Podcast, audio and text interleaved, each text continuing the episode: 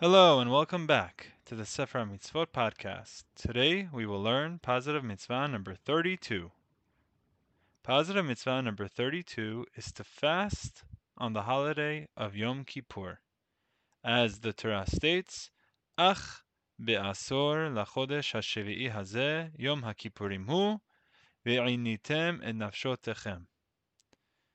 On the tenth day of this seventh month, there shall be a day of atonement. You shall afflict your souls. The Torah tells us here that we have a mitzvah on the tenth day of the month of Tishrei, which is Yom Kippur, to afflict our souls. On the tenth day of Tishrei, this begins at sunset until the following sunset. As we've already noted, Tishrei is the seventh month of the year, as the Torah states. And this Yom Kippur holiday is only apply only applies for one day, and the fast only applies for one day. So first, let's define what does it mean when the Torah states that one should afflict themselves, that we should afflict our souls.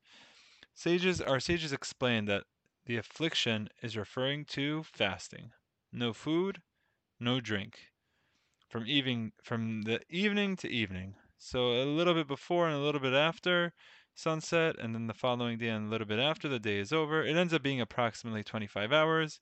We have this mitzvah, no food, no drink, um, for on this day of Yom Kippur.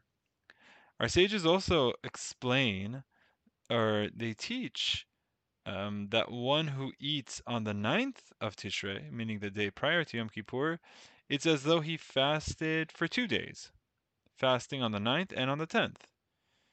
Now, this teaching perhaps shouldn't necessarily be taken literally, but there is a lesson here that's important. And it's all based on how the text is written. There's a pasuk that states, The fast begins on the ninth of the month in the evening, as the Torah states, on the ninth of the month.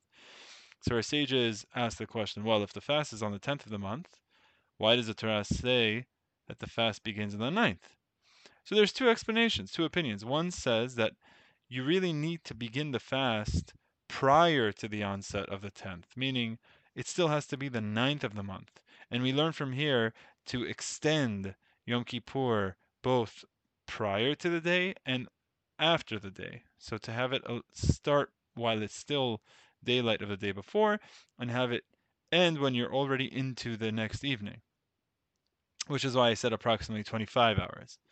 But another way to explain it is that that fast actually begins on the ninth, not by fasting, but by eating. By eating in preparation for the fast, it's already in a sense beginning the fast. So basically, if you understand that on the ninth of Tishrei, I eat, and that eating is in order to support my ability to fast on the 10th day. So, really, I've begun that fasting on the 10th day in a sense, right? Let's say I don't eat on the 9th day. I will not be able to successfully fast on the 10th, right? I'll have to end up breaking it. So, by eating on the 9th day, I'm actually supporting myself uh, and making myself able to fast on the 10th. So, that's how our sages explain this that by eating on the 9th, it's as though you're fasting on the, on, for both the 9th and the 10th because you're enabling and making the the chances of you uh, fasting successfully um, higher by eating on the ninth. Now, in addition to not fasting, uh, to, to, fasting and not eating, there are other inuyim or other afflictions on the day of Yom Kippur that were required. Um, some of these other activities, together with fasting, is uh, marital relations are forbidden between husband and wife, wearing leather shoes, washing or bathing, and anointing oneself with oils are all forbidden on Yom Kippur as part of these afflictions.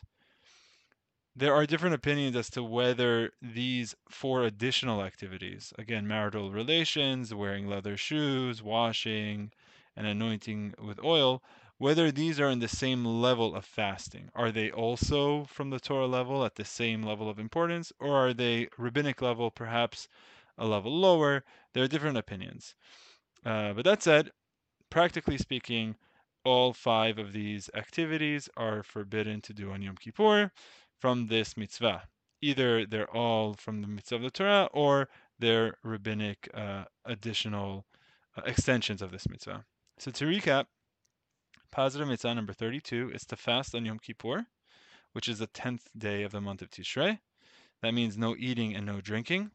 There are additional afflictions uh, uh, that, that we are required to do, which is refraining from having marital relations, wearing leather shoes, washing or bathing, and anointing oneself with oils. It's a matter of dispute whether these four additional ones are on the same level of requirement as the fasting, but regardless, all of it is required.